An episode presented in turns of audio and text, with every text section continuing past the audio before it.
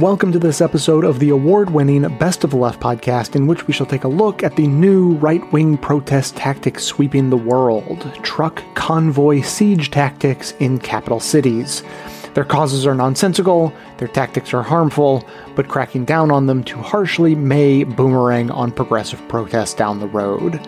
Clips today are from The Daily Show, The Rachel Maddow Show, The Rational National, The World, Today Explained, World Review from the New Statesman, and It Could Happen Here, with an additional members only clip from Today Explained.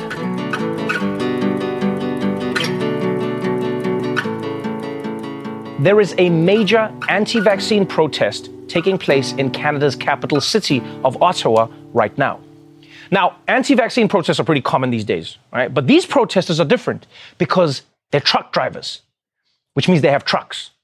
And people with trucks have more power than any other people. They just do. This is like a fact of trucks. Think about it. In every heist movie ever, what do they need to pull off the heist? A truck. Yeah. When a Batman villain tries to shut down the city, they need a truck.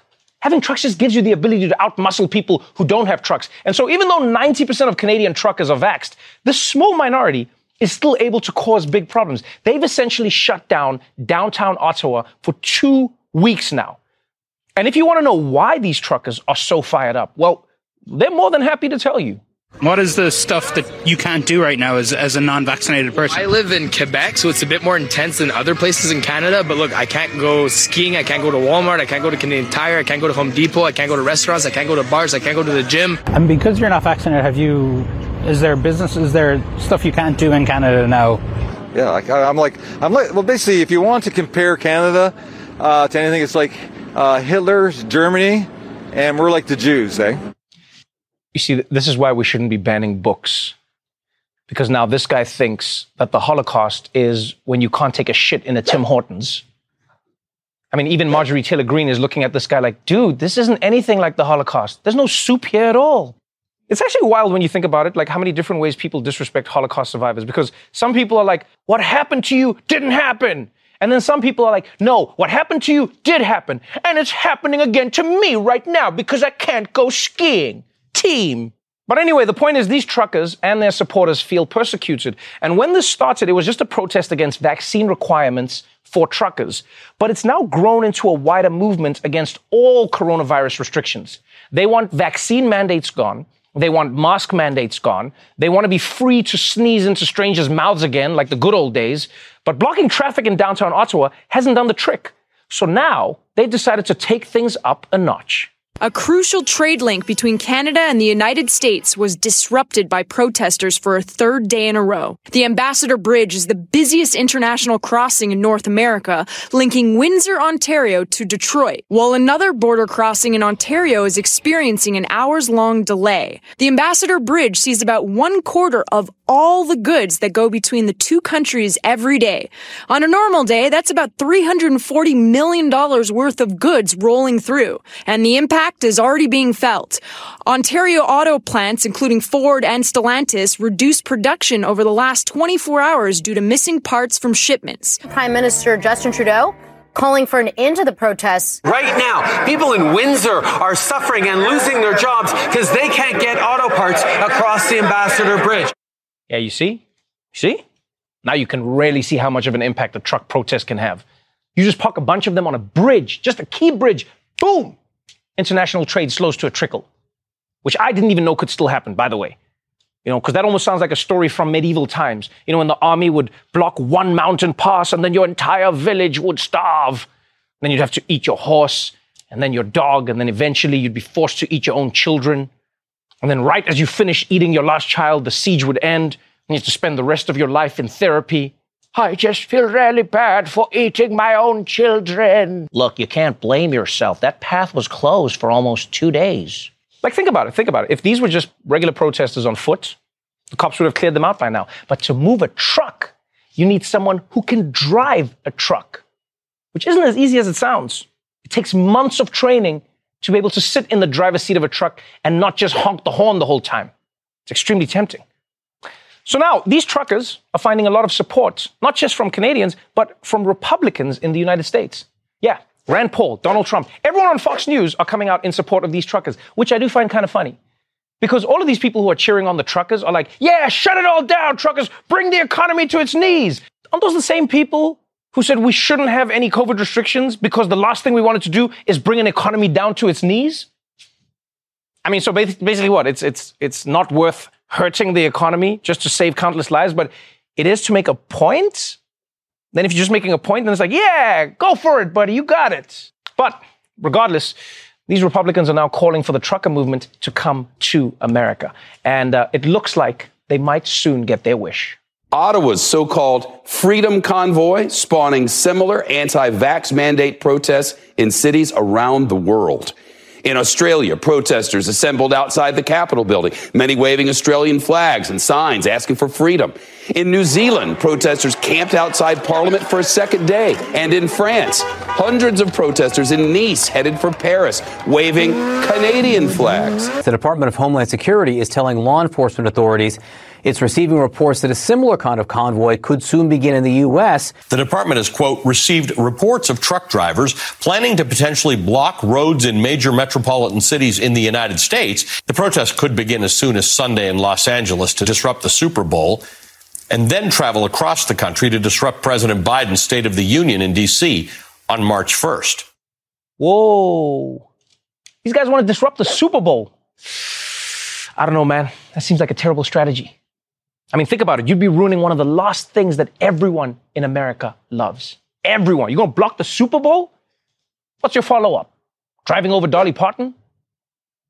And honestly, I don't know how disrupting Super Bowl traffic is even going to work. Right? If you're in Los Angeles on Super Bowl Sunday, you're the one who's going to be stuck in the traffic. Come on, move it! I got to get to the traffic disruption. Come on! And not to mention, disrupting the State of the Union could also backfire on these truckers. Yeah, they're going to come there and then what? Honk their horns? You realize all those horns are just going to help Biden stay awake. State of the State of the Union. Oh, strong. State of the Union strong. Come on, Jack. It's so strong. Super strong, man. So, yeah, these trucker protests from Canada might be coming to America. And if that's the case, we got to prepare ourselves because a lot of things that are big in Canada, they blow up much more when they come to America. You know, Drake, Justin Bieber, those cool weed posters that they got up there. But I will say this the funny thing about the whole protest is that when it comes to coronavirus restrictions in America, what are they going to be protesting? There's not a whole lot left, right? I mean, coronavirus isn't over, but everyone has already started to act like it is. Businesses are open, schools are in session, and even the bluest states are getting rid of mask mandates. So I guess what I'm saying is congratulations, truck drivers, you did it.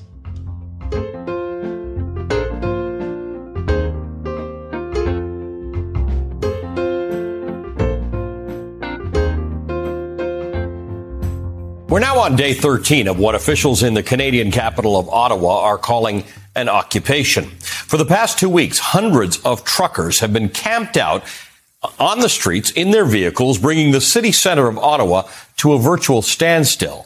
The truckers, calling themselves a freedom convoy, originally came to Ottawa to protest a requirement that Canadian truck drivers crossing the U.S. border be fully vaccinated.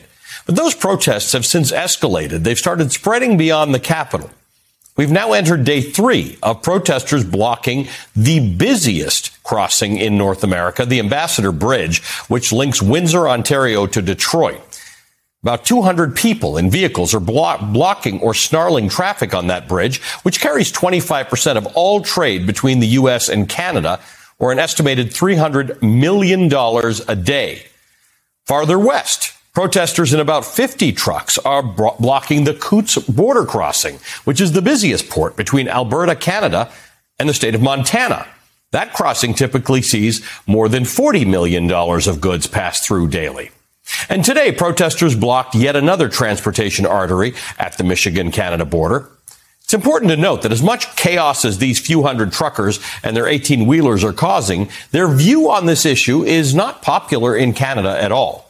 More than 80% of the Canadian public is vaccinated. Almost 90% of Canadian truckers are vaccinated. This protest wasn't even organized by the Canadian trucking unions, the largest of which has come out actively against the protests. So not only is this a fringe group of Canadians, it's a fringe group even within the small niche of Canadian truckers. But where this group is popular, this is interesting. Where they found an incredibly large platform is right here with American conservatives and American conservative media. Their story has become a staple on right wing outlets like Fox News. American conservatives from Glenn Beck to Marjorie Taylor Greene to the former president himself have all championed their cause. It's hard not to miss the Trump flags flying among the crowds in Ottawa, also spotted in the, in the crowds Confederate flags, QAnon banners, swastikas, none of which are common sights in Canada. In addition to giving this fringe group one of the world's largest megaphones, this American attention means the protesters have been able to fundraise millions and millions of dollars, further amplifying their cause. This is a genuinely complex political issue. People have the right to peacefully protest. I've strongly defended that, even if you don't agree with their point of view.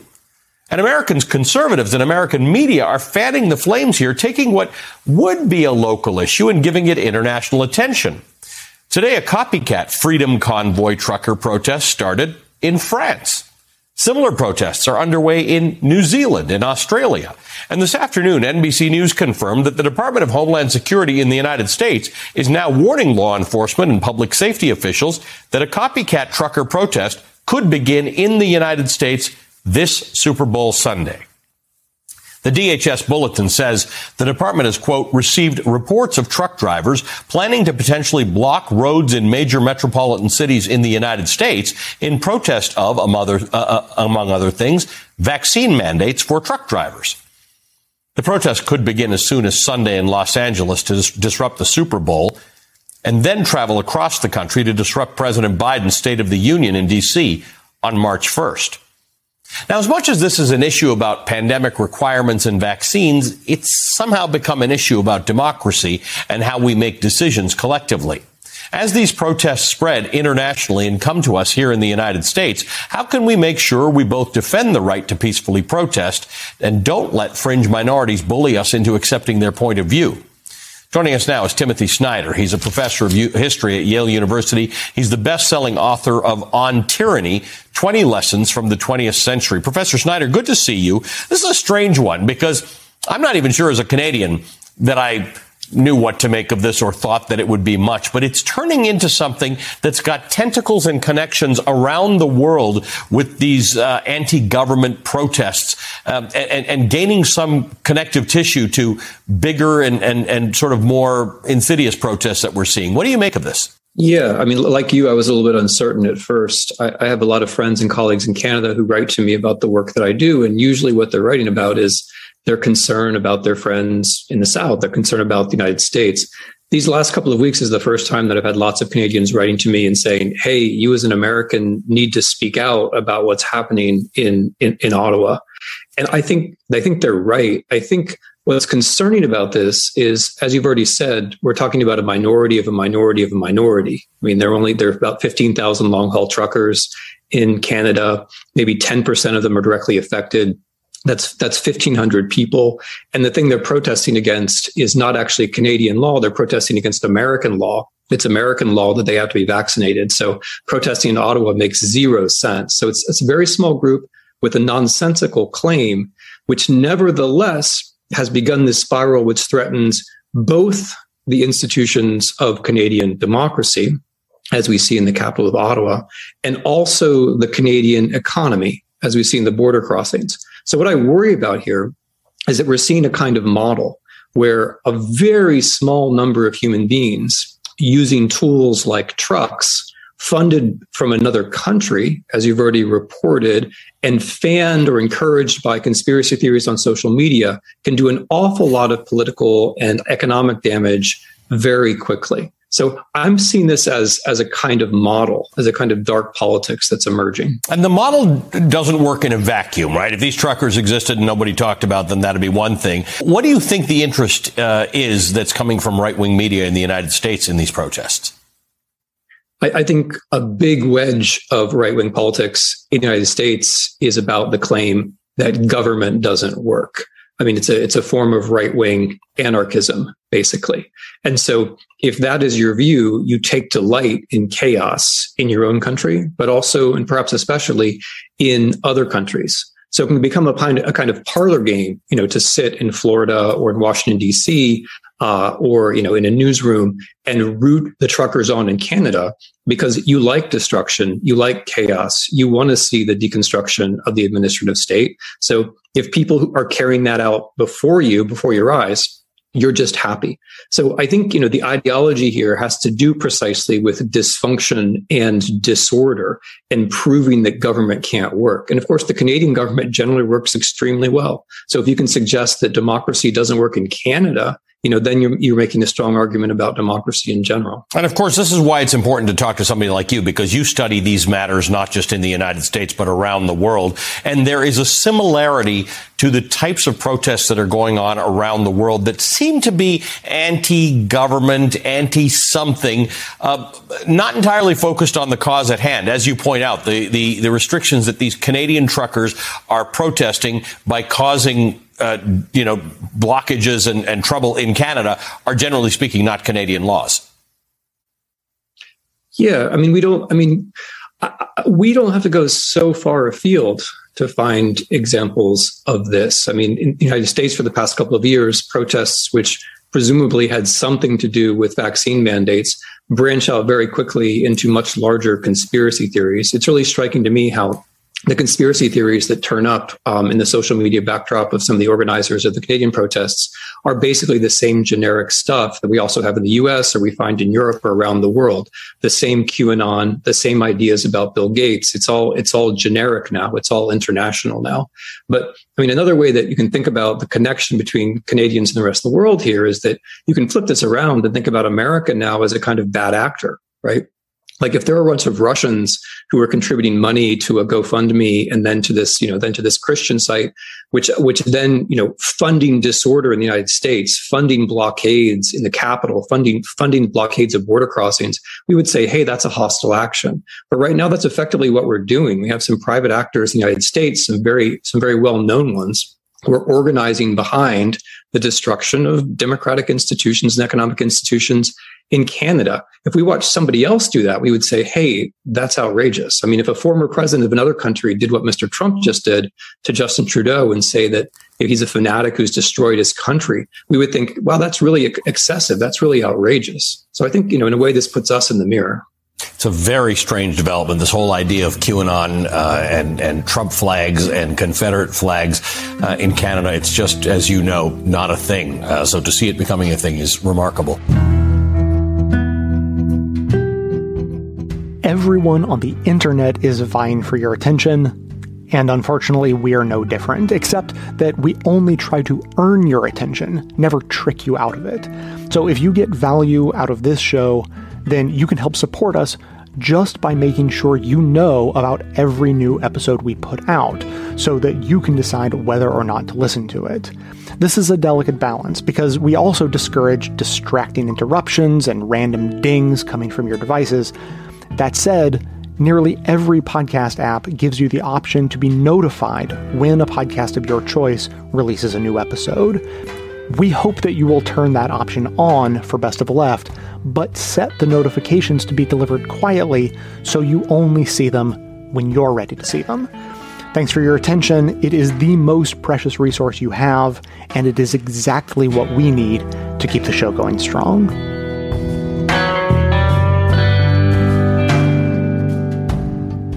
So let me get into the actual convoy here, what it actually is. So, first, here some uh, responses from some working class groups, people, organizations that represent truckers that are truckers that are made up of the working class. Teamsters Canada here with their statement on this. Teamsters is proud to represent over 55,000 professional drivers from diverse industries across the country, approximately 15,000 of which are long haul truck drivers, 90% of whom are vaccinated. The so-called Freedom Convoy and the despicable display of hate led by the political right and shamefully encouraged by elected conservative politicians does not reflect the values of Teamsters Canada, nor the vast majority of our members, and in fact has served to delegitimize the real concerns of most truck drivers today. And by the way, I will get to what those real concerns are that of course are being ignored by the convoy because again, the convoy is not actually made up of working class truckers. But more here, you also have the Canadian Trucking Alliance. They put out their statement saying they are uh, against this convoy. They do not support and strongly disapprove of any protests on public roadways, highways, and bridges. CTA believes such actions, especially those that interfere with public safety, are not how disagreements with government policy should be expressed. So they go on to, to basically say they are also against this convoy. But later on in an update, they also say this while a number of Canadians are in Ottawa to voice their displeasure over this mandate, it also appears that a great number of these protesters have no connection to the trucking industry and have a separate agenda beyond a disagreement over cross border vaccine requirements. As these protests unfold over the weekend, we ask the Canadian public to be aware that many of the people you see and hear in media reports do not have a connection to the trucking industry. So when the Canadian Trucking Alliance comes out and says, hey, this is not us, don't be fooled by these people. These are the actual truckers. It should give you pause to at least understand that maybe there are some people, I mean, definitely there's some people that are wrapped up in this that are, have been fooled by this, but there are a lot of people there who simply do not care at all about truckers and are simply there for their own agendas.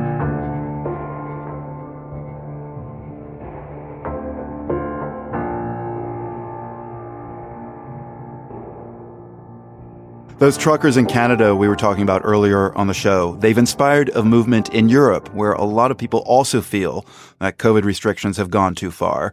The so-called European Freedom Convoy said it would send thousands of protesters from across Europe to Brussels today. It turned out to be more smoke than fire. Police in Brussels said several hundred people showed up, along with about 500 cars and camper vans. Perhaps stern warnings from authorities scared the protesters off, or maybe because more European nations are lifting COVID restrictions. In France, protesters have remained the most disruptive. You need a vaccination pass to participate in some of the joys of modern French life, like going to a pub or cafe, or taking a ride down the ski slopes. Reporter Rebecca Rosman in Paris spoke with protesters this weekend, making their way to Belgium, and filed this report. Flanked with French, Canadian, and Quebec flags of solidarity, hundreds of people from across France defied a ban to meet on the Champs Elysees over the weekend. Their rallying cry, Liberté. Pour la liberté déjà, pour les enfants, pour l'avenir. 55 year old Giselle Mandana drove her RV all the way up from the southern city of Nice as part of the Convoi de la Liberté, or Freedom Convoy. She's been following the movement's whereabouts on the encrypted messaging app Telegram.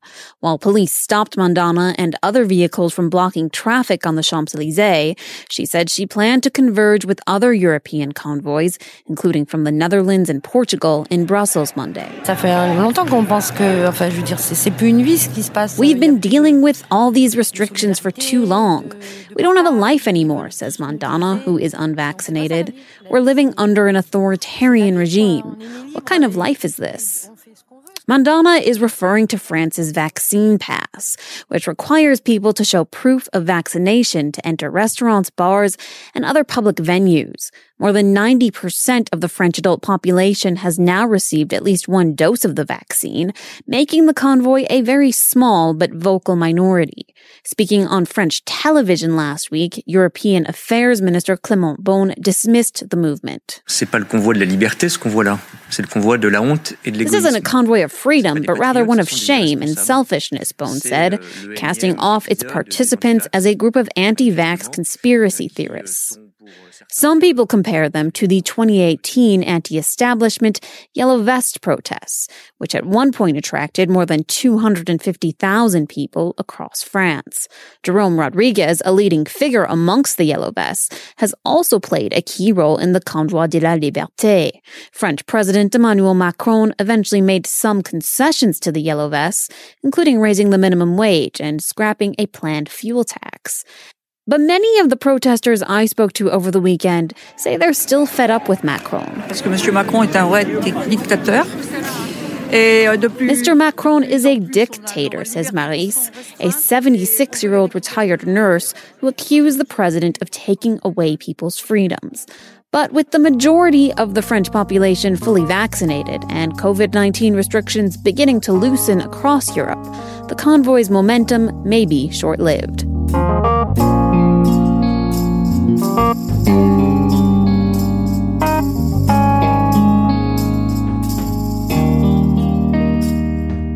Justin, you, you just mentioned that these protesters are actually raising a ton of money. And not only that, you earlier mentioned that this thing's kind of going international. Tell me more about that. This has found a whole bunch of purchase in other countries where you've seen um, you know more stringent and strict vaccine requirements and lockdown measures.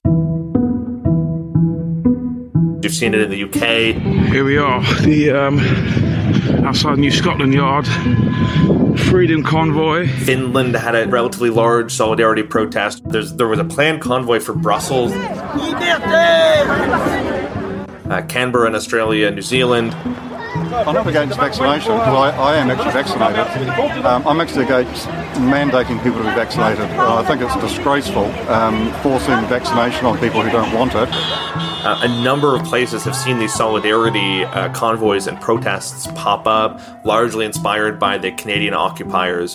But in the US, things have been a little bit slower, but also in the last couple days, you've seen some of the organizations pop up and say basically, we've been working behind the scenes, we've been toiling to get sort of these plans together, and we're finally ready to kind of come out and announce our routes. So you're going to see in the first week of March, at least three different organizations launch their own quote unquote freedom convoys uh, headed for Washington, D.C. And I have news for you, America. They're coming our way. They've already blocked one major Yeah. bridge that has 20% of all the commerce. They're already organi- organizing for a March 1st move from Oregon over to Washington, D.C. People want their lives back. What don't they understand about that?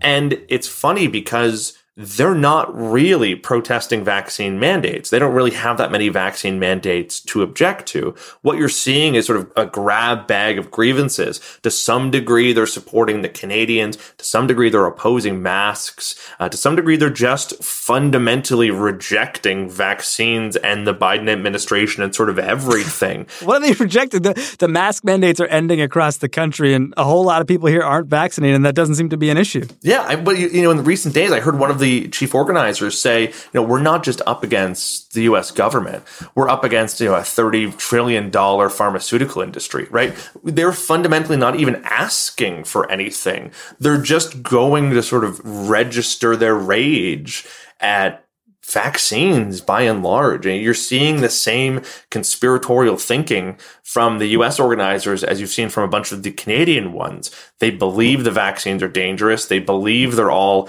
uh, an effort to create a one world government. They think the World Economic Forum is behind everything. They think their sort of patriotic revolution that has started under Donald Trump is under threat. And this is their attempt to sort of fight back. And it should not surprise anyone that a number of people who were at the January 6th insurrection are also organizing this, this freedom convoy. You've already seen, uh, you know, a number of people, including folks who advocated for the arrest and execution of members of the media and members of the government, uh, participate. You're already seeing an appeal to groups like the Three Percenters uh, and the Oath Keepers to join in, their in their their convoy, and it's really raising the possibility that you're going to see a lot of the same people who came out for January 6th descend on the Capitol again in early March.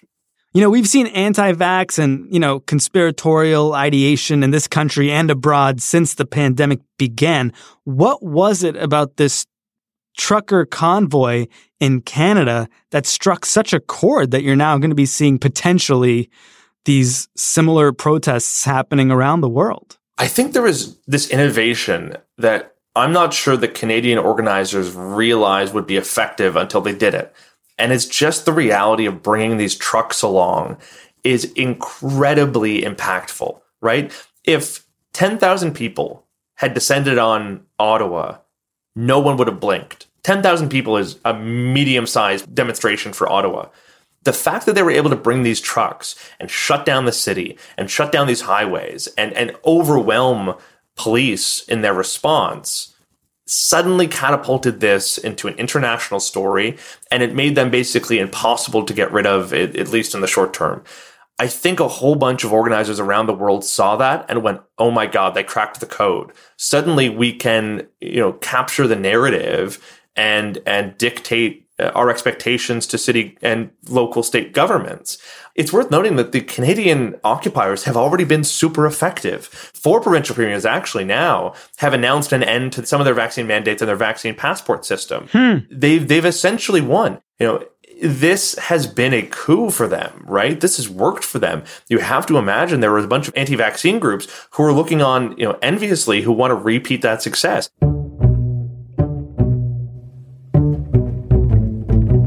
And the one major innovation here is, it, it seems, is that everyone figured out they can use trucks to disrupt the country when they don't like the government's policies. Yeah. Yeah. I mean, it's, I, am sure a lot of them are kicking themselves and not having it figured out earlier, but that's kind of it. I mean, it, it will also depend a lot on what police in DC do, right? If they can uh, stop this convoy from showing up in Washington and sort of thwarting and short circuiting those efforts, then you know, maybe this innovation isn't so great. Maybe this is more of a failure of the Ottawa police than anything else. But if the convoy to DC makes it to the capital and they decide to embark on their own occupation of the, of the city, well, you know, this may kick off a method of protest that isn't going away.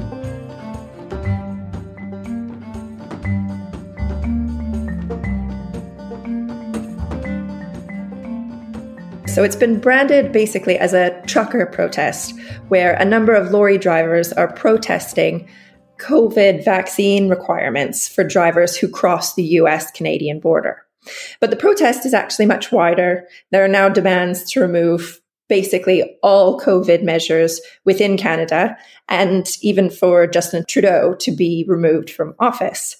So listeners will obviously see the echoes of the January 6th insurrection on the Capitol in DC. And I think those, those parallels are very deliberate. So what, how this all started, it began on January 22nd in British Columbia, where a trucker convoy, a collection of, of lorry drivers decided to drive across the country in protest, drive to the Capitol in Ottawa and basically just hold up Parliament Hill with their demands. As they crossed country, it picked up steam, it picked up media attention. So by the time it reached Ottawa last weekend, there were some say as many as 10,000 people. Estimates have said it's probably on much more on the lower scale, lower thousands, but it's been enough to basically bring Ottawa to a complete standstill. Shopping centers are closed, traffic is gridlocked. And while there hasn't been any violence, there's been a lot of disruption. And it's gone far beyond just truck drivers and lorry drivers. It's essentially attracted basically every disaffected fringe right wing group in the country and on the other side of the border. So you've got QAnon types, you've got people from the Wexit movement, which is a group that advocates that Western Canada should secede from the rest of the country. You have far right politicians who are on board. Elon Musk, Jordan Peterson, they have both tweeted their support. Donald Trump has mentioned his support for the Canadian truckers at one of his rallies. So it's really brought together a, a very mixed bag and a very unpleasant mixed bag. Lots of signs and placards have used some pretty awful language. You know, you see a lot of references to conspiracy theories, lots of swastikas covering Canadian flags and being draped over various monuments. And so it's just been a really disruptive and quite unpleasant period in, in Canada at the moment. This is a mixed bag, but at the same time, um, there's been reporting of how almost a fifth of truck drivers in Canada are South Asian or of South Asian descent, and yet they're not involved in this in this convoy and in these protests. To what extent is this about disaffected people and frustration with mandates, and to what extent is it an outlet for for white nationalism? I think it's a massive outlet for white nationalism. It's well, you mentioned the the South Asian truck drivers, but even as a whole, it's estimated that as many as 90% of truck drivers are vaccinated. So this is a fringe within a fringe. And while lots of people have reported on the ground in Ottawa and said that the, the majority of the protesters are not violent or polite, it's obviously these uh, white nationalist voices, this really, really hostile, nasty rhetoric that is standing out from the crowd and getting a lot of the attention. So nice for you. Okay? I need you to help me out. I'm looking for someone. I need to know what a white supremacist looks like. Are you are you a white supremacist, sir? Yes, I am a white supremacist. All right. There you go. Oh, okay. All right. Well, I'm just confused, I'm sure you'll see why I'm confused. Because all I can see are freedom-loving Canadians. And even for the people who are involved with the protest who say, you know, they have nothing to do with white nationalism, I think they need to ask themselves that why these really awful fringe characters feel so comfortable attaching themselves to this to this protest. Just listening to this, I'm, I'm thinking back to when uh, you first came on this podcast, Megan, which was to discuss the Canadian election in September last year. And I remember then it, it felt like Canada's politics was such a contrast to politics south of the border in the US. You have a sort of far less polarized system uh, in which you have a, a, sort of centrist liberal prime minister, a sort of progressive party to the left, a kind of relatively conventional conservative party on the center right. It looked a lot more calm and consensual than US politics. But the images we've seen from Ottawa in the last days really you know, are more at a piece with what we've thought and known about US politics in recent mm-hmm. years. Do you think this speaks of or augurs some sort of Americanization of Canadian politics? Yes, and we actually had a really, really insightful piece um, that we ran on the website over the weekend by uh, commentator Michael Coren. Mm. And he said that this kind of highlights the Americanization of the Canadian right. And I, I will, I do like to stress it's not the broad Canadian right, mm. but the the far right. But you know, American influence in Canada can't really be overstated. I mean, Fox News travels across the border, lots of online rhetoric it gets it gets shared. While Canada's social policies and Canada's history aligns it much more with with Europe there definitely has been strains especially I think it has been exacerbated by the, the pandemic which Canada mm while you know it, it's doing quite well in its vaccine program, you know, like any country in the world, the pandemic really exposed a lot of inequalities, and I think a lot of people are frustrated, and how their frustrations have manifested has come out in some very dark ways. I I don't think we can say that we're at uh, American levels of, of polarization, because I would say that the vast majority of Canadians are looking at what's happening in Ottawa and at the border with disgust. And I don't think this protest has really brought anyone onto their cause, but it is definitely example of how disruptive a small minority of very motivated people can be. Do you see this finding expression in electoral politics in, in, in, the medium or long term? Yes. There is is it the there's the People's Party, isn't it, which is sort of right populist? I mean, does where, where does this go? Yes, um, the People's Party. So that's Canada's right wing populist party, and they kind of flirt with the far right, but they, they are quite fringe. They only received 5% of the vote in September's election. So they, they are definitely a minority within, within Canada. But I think the larger problem and the more significant impact that the protest has already had is on the opposition party, the center right conservatives. So on Wednesday, the majority of sitting conservative MPs voted to remove leader Erin O'Toole. O'Toole has been leader since 2020, and he has taken great strides to position the Conservative Party as a more moderate choice, a more centrist party, in the hopes of attracting liberals who are unhappy with Trudeau and just a, a bigger vote vote share. This has sometimes put him obviously at odds with the more hardline members of the party and the base so he's struggled a lot up until now, but I think it's all really come to a head this week. O'Toole, he tried to have it both ways when it came to the protest. He initially voiced some support for the central cause, the truckers who were protesting the vaccine mandate. But as soon as it became clear that there were all of these very toxic fringe elements, he worked very hard to try and distance himself and the Conservative Party from the convoy saying that you know the conservative party had two two choices two paths. It could go down it could either go down the angry disaffected route or it could aim for optimism and hope. And the majority of the base and sitting MPs decided they did not feel that they should follow O'Toole's path and go down the choice of optimism and they want to embrace some of the elements that are there coming out in this in this protest. So it's not clear yet who will succeed him as party leader. It could well be someone who is is much more hardline, much further right.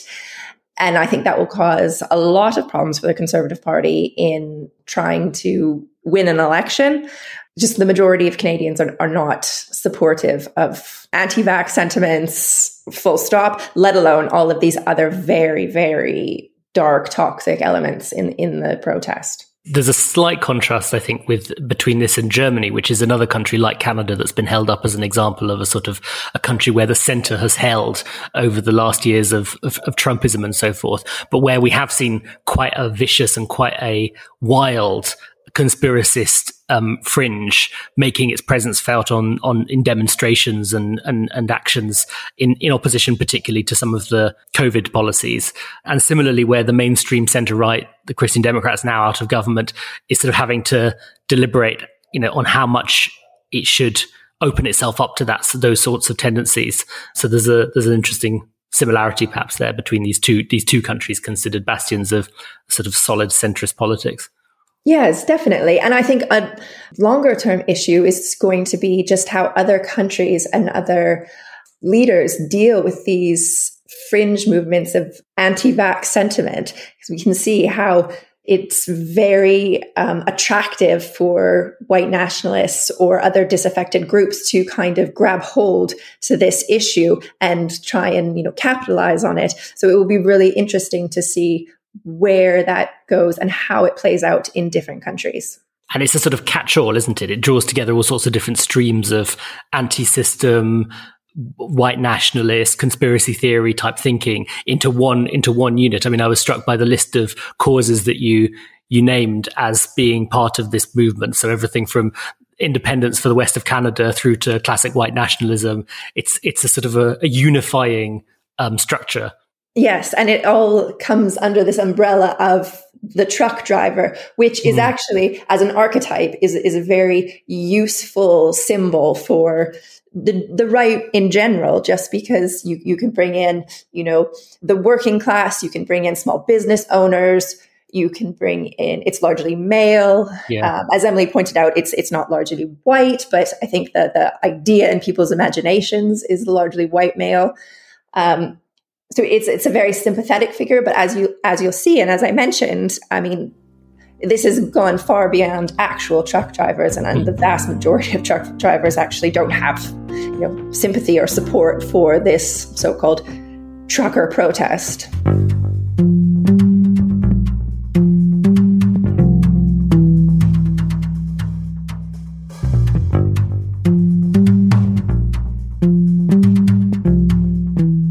Prime Minister Justin Trudeau invoked the Emergencies Act for the first time in Canadian history to give the federal government and police extra powers to handle the ongoing blockades and protests against pandemic restrictions. Here's how the measures we're taking today will help get the situation under control. The police will be given more tools to restore order in places where public assemblies can constitute illegal and dangerous activities, such as blockades and occupations, as seen in Ottawa, the Ambassador Bridge, and elsewhere. These tools include strengthening their ability to impose fines or imprisonment. The government will designate, secure, and protect places and infrastructure that are critical to our economy and people's jobs including border crossings and airports. We cannot and will not allow illegal and dangerous activities to continue. The Emergencies Act will also allow the government to make sure essential services are rendered, for example, in order to tow vehicles blocking roads. In addition, financial institutions will be authorized or directed to render essential services to help address the situation, including by regulating and prohibiting the use of property to fund or support illegal blockades. And finally, will enable the RCMP to enforce municipal bylaws and provincial offenses where required. This is what the Emergencies Act does. The Emergencies Act, which replaced the War Measures Act in the 1980s, defines a national emergency as a temporary, urgent, and critical situation that seriously endangers the lives, health, or safety of Canadians and is of such proportions or nature as to extend the capacity of authority of a province to deal with it. The unprecedented deployment of the Emergencies Act gives police, quote, more tools to restore order in places where public assemblies constitute illegal and dangerous activities, such as blockades and occupations, according to Trudeau. But the thing is, police already had all the tools they needed. The illegal occupations and blockades were already illegal, they just didn't want to enforce it. You can look at how the Coutts protesters and the police are hugging, right? This isn't a matter of having not enough tools. All this does is set a terrible precedent for using this type of extra power in the future to respond to protests. Because the cops are still going to take a very gentle approach if they ever are forced to take physical action against the Ottawa occupation. While using the extra powers of the Emergencies Act, the Finance Minister of Canada also announced on Monday a broadening of the laws regarding financing of crime and terrorism to now include crowdfunding. And also extra surveillance measures against people who donate and use crowd funds for criminal acts, including illegal protests. As part of invoking the Emergencies Act, we are announcing the following immediate actions. First, we are broadening the scope of Canada's anti money laundering and terrorist financing rules so that they cover crowdfunding platforms and the payment service providers they use. These changes cover all forms of transactions, including digital assets such as cryptocurrencies. The illegal blockades have highlighted the fact that crowdfunding platforms and some of the payment service providers they use are not fully captured under the Proceeds of Crime and Terrorist Financing Act. Our banks and financial institutions are already obligated to report to the Financial Transactions and Reports Analysis Centre of Canada, or FINTRAC. As of today, all crowdfunding platforms and the payment service providers they use must register with FINTRAC and they must report large and suspicious transactions to FINTRAC. This will help mitigate the risk that these platforms receive illicit funds, increase the quality and quantity of intelligence received by FINTRAC, and make more information available to support investigations by law enforcement into these illegal blockades.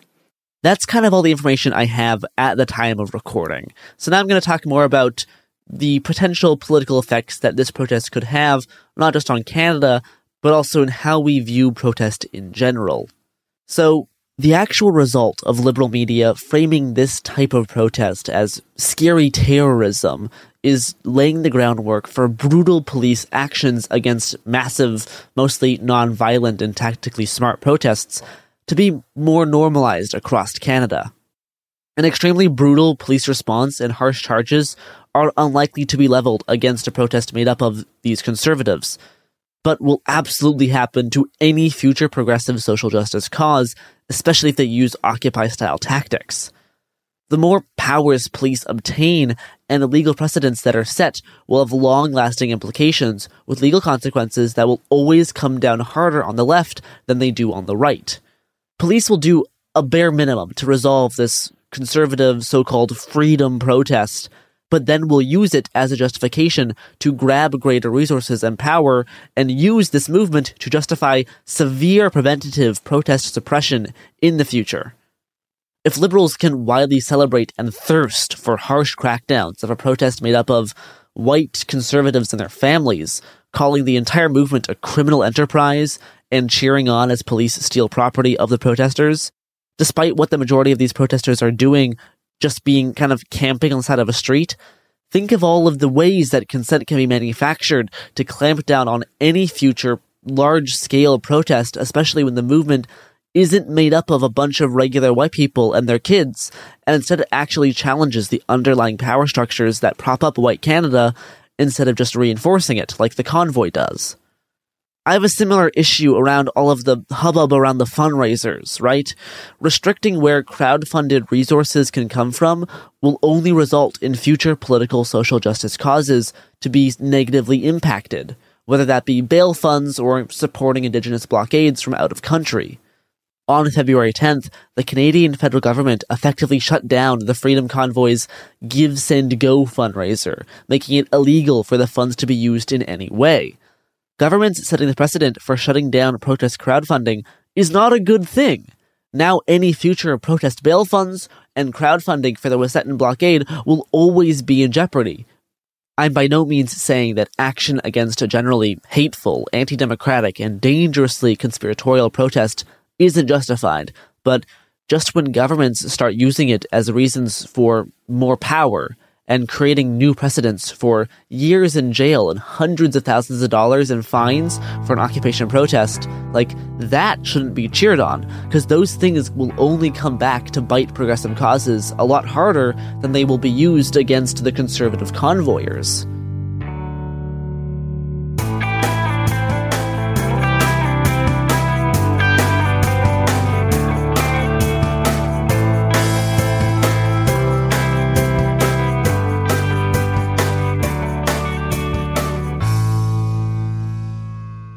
We've just heard clips today, starting with The Daily Show giving an overview of the trucker protest in Canada and its spread to the US.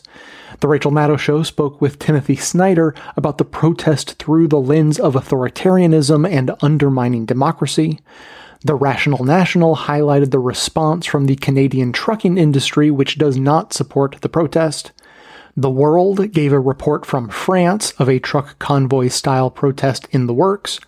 Today Explained described why trucks are such an effective protest tool, due mostly to their sheer size. World Review from the New Statesman explained the Americanization of Canadian politics, and It Could Happen Here explained how a crackdown on conservative protesters being treated with kid gloves by the police is likely to boomerang back on progressive protesters who won't be treated so kindly. That's what everyone heard, but members also heard a bonus clip from Today Explained diving more deeply into the conspiratorial origins of the trucker protest. To hear that and have all of our bonus content delivered seamlessly into your new members only podcast feed that you'll receive, sign up to support the show at bestofleft.com slash support or request a financial hardship membership because we don't make a lack of funds a barrier to hearing more information. Every request is granted, no questions asked. And now, we would usually be hearing from you, but I didn't receive any new voicemails over the last week while I was on vacation, which is certainly understandable in which case you would usually be hearing from me opining on some political topic or another. But that is not exactly what's going to happen today because my vacation was so successful that I haven't had a single political idea in about a week. So I have nothing to talk about. But I do have thoughts on my lack of political ideas, if that makes sense. So the secret, which will be no surprise to anyone, is not just going on vacation, but having the internet mostly blocked from me. I uh, vacation in this sort of out of the way place. Um, it was my sister's family. She has been to this place before and asked if we wanted to come along, and we said sure. And they found this place a few years ago and like it so much because there's no internet access. And I don't just mean Wi Fi.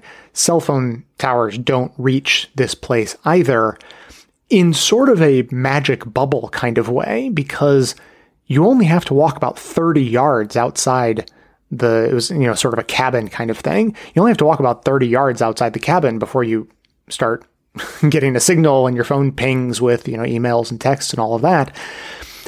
And what I found fascinating about that is that walking 30 yards is not a gigantic inconvenience if what you need is important. But it is enough of an inconvenience to make people not bother to use the internet. And so what that tells me, I mean, it just confirms what we all sort of already know is that we use the internet the way we do at the levels we do simply because we can. We don't want to that much, but as long as it's completely effortless, well, then I might as well. If all it takes is walking 30 yards to make someone say, eh, nah, never mind. I don't need to look that up. I don't need to know that. I don't need to watch that video, whatever. That's an incredibly small impediment to decrease one's internet usage. And so now I can I can already see the gears turning in some, you know, Silicon Valley tech bros head wanting to invent the device that is sort of a micro internet blocker, not just Wi-Fi, but cell phone signals you could put in your house to counteract the effects of all the other technology you already have in your house. You could create sort of a, you know, a digital sanctuary, you know, a, digital refuge. That's probably what they'd call it, actually.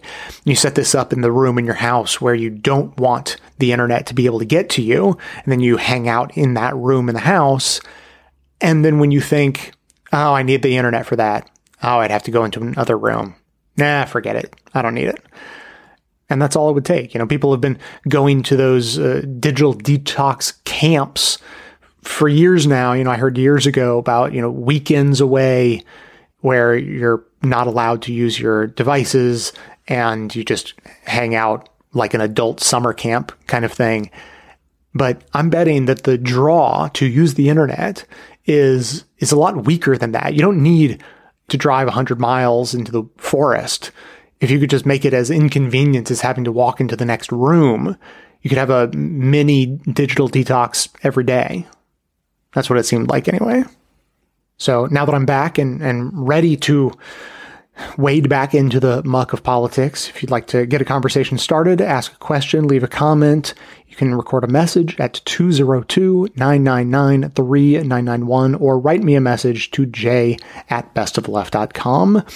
That is going to be it for today. Thanks to everyone for listening. Thanks to Dion Clark and Aaron Clayton for their research work for the show and participation in our bonus episodes.